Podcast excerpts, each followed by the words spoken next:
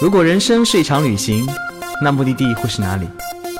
你可以选择带着疑问留在原地，也可以有多远浪多远。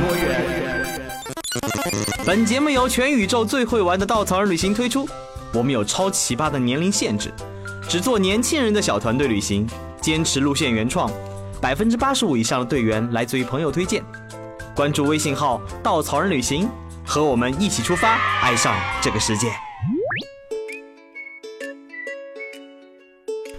Hello，大家好，这里是二零一七年最后的一期，有多远浪多远，我是道哥。二零一七年即将过去，而今天这个特别的节目当中，道哥特别想和你说点心里话。其实每年我们好像都会下意识的迎接这种仪式感。在一个特殊的时间节点，回头来看一看这一年发生了些什么，想想去年这个时候我们又身处何地，身边又是和谁相伴。二零一七好像发生了很多事儿，也好像什么都没有发生，却已经马上要和我们告别了。既然与二零一七的告别在所难免，不如让这场我们共同的仪式来得更有血有肉、有温度一些。我们收集了许许多多小伙伴二零一七的真实故事。这里面有最广大的可爱的队员们，有工作室的小伙伴儿，有你们爱调戏的领队们，还有朴实温暖的地接和当地人，因为大家都是稻草人星球的一员。故事里有笑有泪，有非凡奇遇，也有平凡温暖。每一个故事都是一束平凡的微光，而我们只是想把微光汇集起来，星星点点，若能汇成一片星海，那该多好看！第一个故事发生在浙江的浦江县，在和道道玩耍的过程中，也许大家注意力都在领队身上，哎，毕竟领队们自带光环嘛，对吧？但你有注意过相对边缘化、默默开车的司机师傅吗？而这一个故事的主人公张殿伟，就是与道道合作了三年多的普普通通的一名司机师傅。当我们领队 VC 要带一条浦江的短线首发团的时候，这一条全新的路线。有整整十五公里的山路，并不好走，所有司机都没有走过。但和张师傅合作却非常的安心。他在行程前主动打电话给维 C 要了两天行程每一站的地点，提前做好功课。他说：“这是我的工作，你们领队要照顾队员，要搞气氛，只要我开车，我就不想再让你们在路上费心思了。”感恩张师傅的敬业与认真之余，然而 VC 当时并不知道，这是师傅最后一次在稻草人的团了。我们给周末短途的司司机师傅是有补贴制度的，用于新路线、难度路线以及特别给力的司机师傅。其实呢，在出发之前，VC 就有申请过给师傅的补贴。然而，直到全程顺利结团，师傅才对 VC 说：“这是我最后一次跟稻草人的线了。三年以来开过那么多条线，这条线难度确实很高。我提这个呢，不是让你给我辛苦费，只是希望为后面的师傅们争取一下。”那时候。维 C 才意识到这是最后的告别。张师傅为了生计，白天开校车，晚上做代驾，周末还要开旅行社的团，他不得不选择开收入更高的专车，能让自己生活轻松一点点。从那天分开后，维 C 收到了一条又一条的哽咽的语音，让我们感受到师傅的不舍。维 C 啊，真的谢谢你，你们的每个领队真的非常好，没有像其他旅行团那样导游对我们另眼相看，你们是最尊重我们的人。从二零一五年十月三十一日到二零一七年十一月十二日，四十二次为我们的旅程保驾护航，这是我们统计系统上线后的数据，实际上远远不止。但就是这些平凡不平庸的小人物，成了每一次旅行最坚实可靠的基石。我们也希望通过这么一个简单的故事，告诉大家，人与人之间的尊重和理解，才是劈开黑暗的那第一束微光。维 C 把这个故事分享了出来，然后呢，跟过这个师傅的领队们自发的给师傅发消息，大家请师傅吃了顿饭，也送上了离别的礼物和祝福。如果大家在上专车时遇到这么一位叫张殿伟的师傅，请送上一个来自稻草人的微笑。下一个故事的主角，呃，所有熟悉稻草人的小伙伴都不会陌生。这个故事发生在阿柔大寺。看到阿柔大寺，大家都应该知道道道要说的是谁了吧？就是咱们西北佛系网红最可爱的丹巴师傅。师傅和我们结缘的故事呢，在我们的第一期电台节目《艳遇》中有聊起过。师傅无私的热情和善善良也打动了无数我们的队员。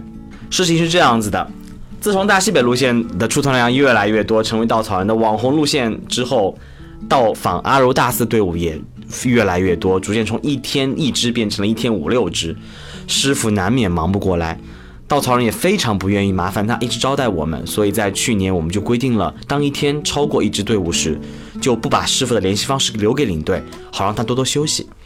可非常奇怪的是，我们在国庆办了一个什么都可以大赛，大家发来照片当中，好像每一支去西北队伍都遇到丹巴师傅，还和他合了影。难道师傅学了分身术，还是我们领队不按要求的主动联系了师傅，去打扰他了？后来我们才知道，是师傅自己发现我们有意不想过多打扰他之后，反过来开始研究我们的出团日期。我们不说，他也能算着哪一天会有队伍过来。于是乎，几乎每张大合照里都能看见他。后来有一位队员特地送了一台拍立得给师傅，他玩的特别开心，而且也方便了想跟咱们的西北佛系网红合影的各位小伙伴。当然，尽管如此，我们还是希望师傅可以好好保重身体，希望您一切都好。下一个故事来自我们的专职领队庞庞，我们一起听听他经历了什么。对我印象最深的那一天，就感触特别大，就去到泽邦寺的那一天。然后就其实没转多久，突然我旁边遇到一个小孩子，啊，我当时坐在那里休息。然后那个小孩看到我的时候呢，啊，就笑嘻嘻的想过来。他可能看到我在拍照，特别好奇，准备过来。嗯，但是刚开始的时候，他的父母觉得你不要随便去去去摸人家的东西，或者说你又不认识人家啊，突然去靠近人家，人家可能会会介意。所以他之前的时候就是好几次我们都碰到，他每次碰到呢，对我笑，歪着头笑，就特别可爱。然后呢，他的父母就会叫他走，可能怕他打扰到我。然后，然后到下山的时候，下山的时候，我从那条小路走下来，刚好看到他们一家人也坐在那里休息，就是刚好我们都是逛完了准备走，啊，然后他可能就是他看到我的时候两眼放光，你知道吗？就是我从他们。他们旁边经过，然后一看到我马上站起来，他就这次过来就抓住我的手了，说啊，然后我就说你就要下山吗？啊，然后我说我现在要下山，他说我们也要，然后就赶紧叫他的父母说我们走吧走吧，他就叫他父母一起下山，然后就一直拉着我的手，因为当时已经拉住了嘛，估计他他爸爸也没有说就是一定要把他扯回去啊，所以我们这一路他就拉着我的手，然后呢就跟他爸爸也闲聊。当时聊的话就知道他们是从那个四川甘孜过去的，他们就专门去拉萨那边去这种大的寺庙去做朝拜的，啊，然后小男孩呢就是一路牵着我的手，我觉得那个时候就感觉特别像自己的亲弟弟，啊，他这小手很软嘛，就是一直拉着你，然后对着你笑，也会聊到一些，就是比如说说到他问我去过那边没有，去过他们家乡没有，那我就说我去过色达。啊，就没想到那么巧，他就说小孩子的奶奶就是在色达修行的。那我也跟他讲，就是我当时去呢，也听过索达基堪布讲课。啊，他可能听到这些，因为其实我们俩语言特别不通，他说的话可能说几句，我只能听到一些关键词。啊，但是我尽量去，呃，跟他讲一些我觉得他可能能能听懂的一些东西。啊，比如说色达，比如说佛学院。到了下山的时候，然后因为小男孩的父母就去买葡萄嘛，反正小男孩就一直牵着我的手，没有松手过。他爸爸去买葡萄，买完之后呢，那小男孩在旁边看，然后就一定要剥葡萄给我吃。对，他就剥完之后一定要塞到我的嘴巴里，他就要给我吃，他特别甜的快吃。然后最后，然后走到下面车站的时候，其实那个时候就知道大家要分开了。嗯，小孩就是那个那个那个时候就开始流露出不舍了，嗯，就是。嗯，他的那个时候，他的状态就跟之前有点不太一样了。嗯，就是其实我们之前从到那个山上遇到的时候，到一直下来，他就是拉着你的手蹦蹦跳跳，特别开心。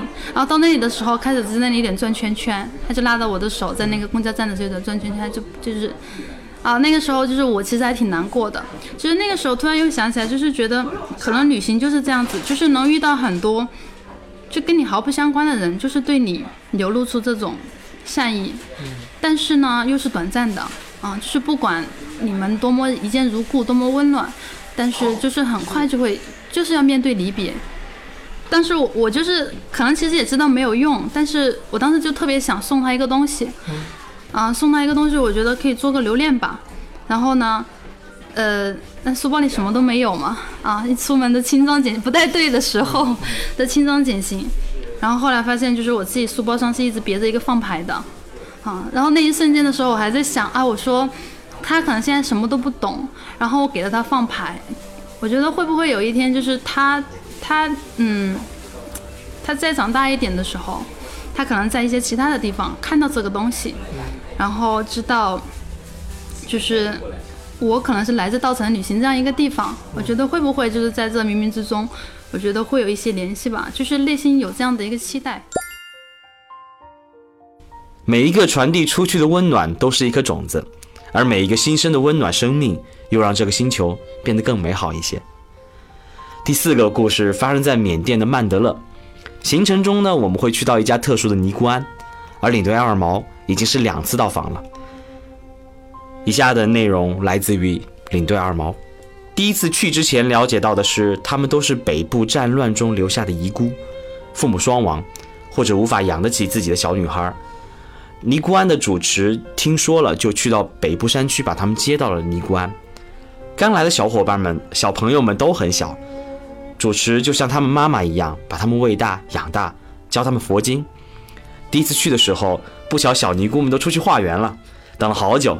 突然，一群粉红袍子小尼姑们跑了进来，冲向主持，抱住主持。主持带着小尼姑们给我们唱佛系的祝愿之歌，眼泪就哗哗哗的止不住流。第二次去的时候，带了上一个团队友们寄给我的很多文具用品送给他们。尼姑庵内给我们准备了午饭，小尼姑们帮忙，还用小手拿着扇子给我们轮流扇扇子，实在于心不忍，让小尼姑们停手，开始逗他们开心。也许真的是他们对外界来的这样客人接触太少。午休的时候都不肯去睡觉，开头只有一两个小尼姑陪我们，后来不断有小孩子们从后院出来陪我们。因为语言不通，我们想了各种办法交流，带着他们疯玩老鹰捉小鸡，教他们唱歌、数数字。反过来，小尼姑们教我们缅甸数字的读法。当然，最爱的就是几个小女孩会冲向左右，死死地抱住你的腰，让你走不动路。被拥抱的幸福感实在太浓，我能看见团里女生们。眼里不自觉地流出那种母爱的光芒，那个下午实在太美丽。临走前，依旧主持带着尼姑们为我们吟唱诵经祝福，我们还是没有出息的，哭得稀里哗啦。离开时，小尼姑们赤着脚左右牵着我们的手送我们到大门口，怎么让他们进去，他们都不走，就一个劲儿的笑和挥手，一直目送我们上车。我们也是走两步回头挥手。走两步，回头挥手，还特意走得很慢，特别的不舍。在那个短暂的下午，我们每个人都很动容。从最初的对遗孤的同情心，到被他们与生俱来的爱感化，陪他们玩的过程很纯粹、很简单，笑得都很开心。最后反而是被他们身上那份简单的满足感冲击着，让我们放下了很多。愿祝福和被祝福永伴你我。回来之后。每个人都很想念小尼姑们，团里的摄影大师自发的洗了很多我们和小尼姑玩耍的照片，带给他们。我们还在一些照片上用英文和中文写上了想对他们说的话。听说小尼姑们收到特别特别开心，我们听说了，也特别特别的开心。第五个故事发生在半个月前，我们的设计师和产品狗吵吵在东北最后一次踩线的过程中发生的，来听听他们怎么说。就走在吉林的马路上，然后那时候大约零下十多度，然后就很很很兴奋，很开心。当时穿的没有特别多，也不会觉得特别冷。突然走着走着，听到有人叫我小伙子，然后他从我前面突然转过来一个阿姨，就我就停了一下。他说：“小伙子，你脖子真漂亮。”嗯，那时候我就大脑一片空白，然后脑袋中突然弹出了很多关于这个阿姨不同身份的可能。是不是推销的？是不是骗子？是不是饭店拉客的？然后等他看我还没反应过来，就说：“你是不是外地来的呀？不能让脖子这么露着，明天肯定嗓子会特别疼。”然后这时候阿姨问我：“你围巾什么带了没？”然后我说：“我没带行李箱，没在身边。”然后这时候阿姨就立马抬起手就抓着我的衣服往上给我拉拉链，因为我比阿姨要整整高出一个半头。然后他只能把拉链拉到他够的最高的位置，也就卡到了喉咙这儿。可能也是因为外套第一次经历这么冷的天气，还卡住了。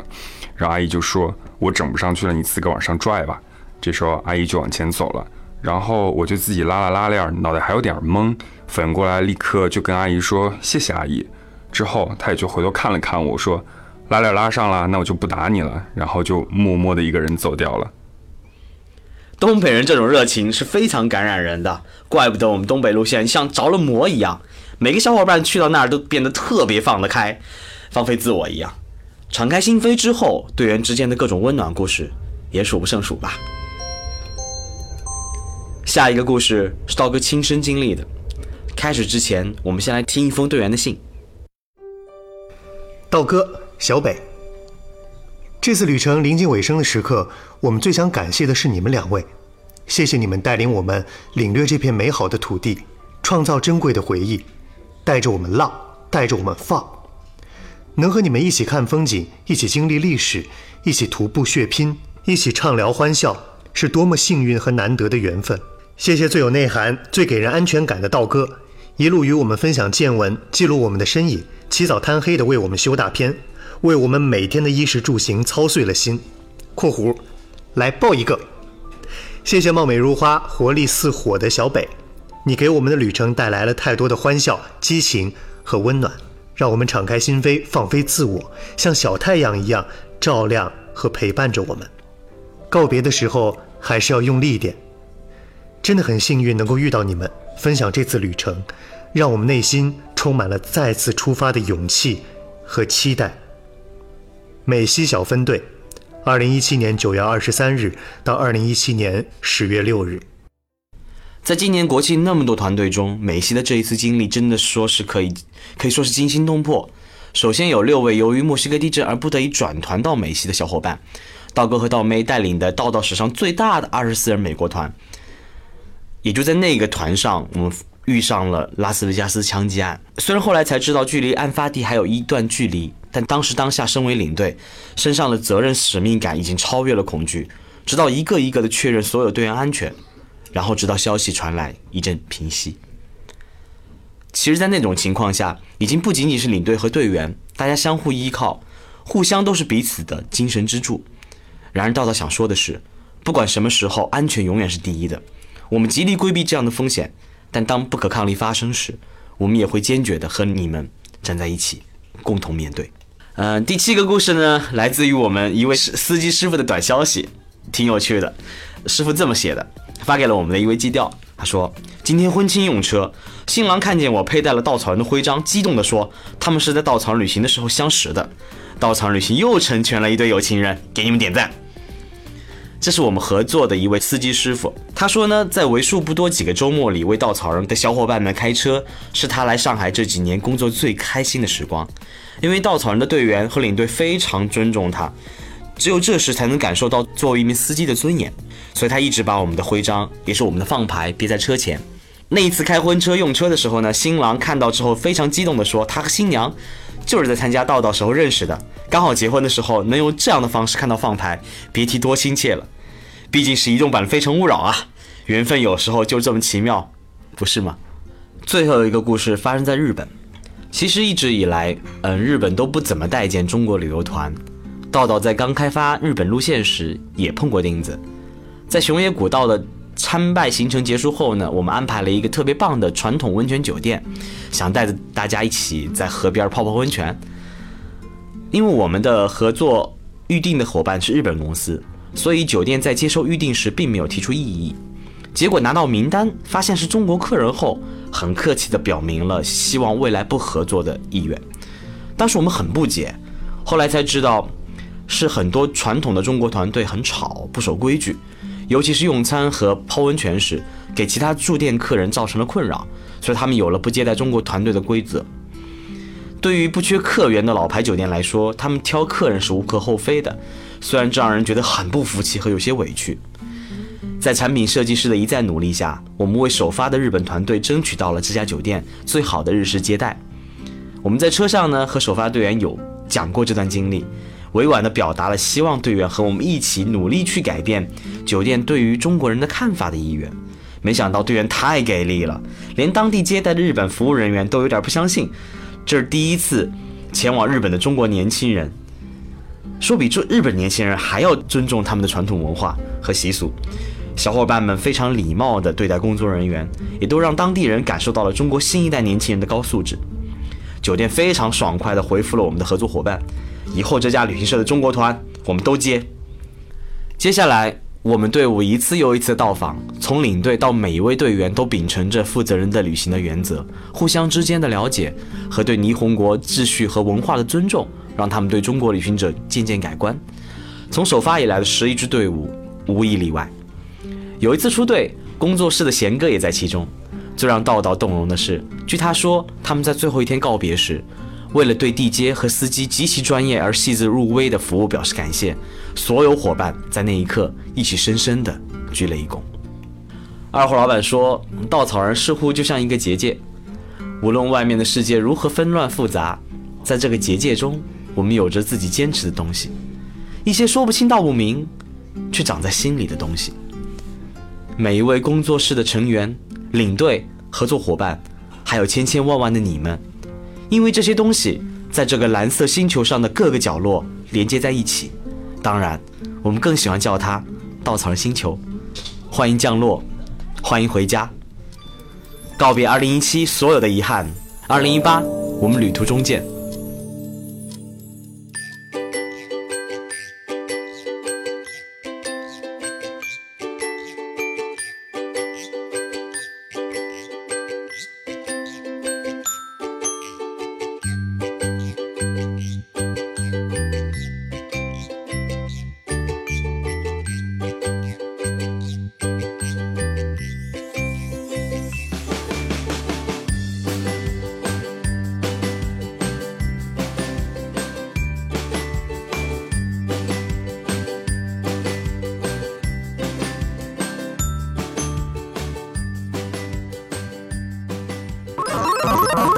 请搜索“稻草人旅行”，和我们德艺双馨、颜值出众的领队一起出发，爱上这个世界。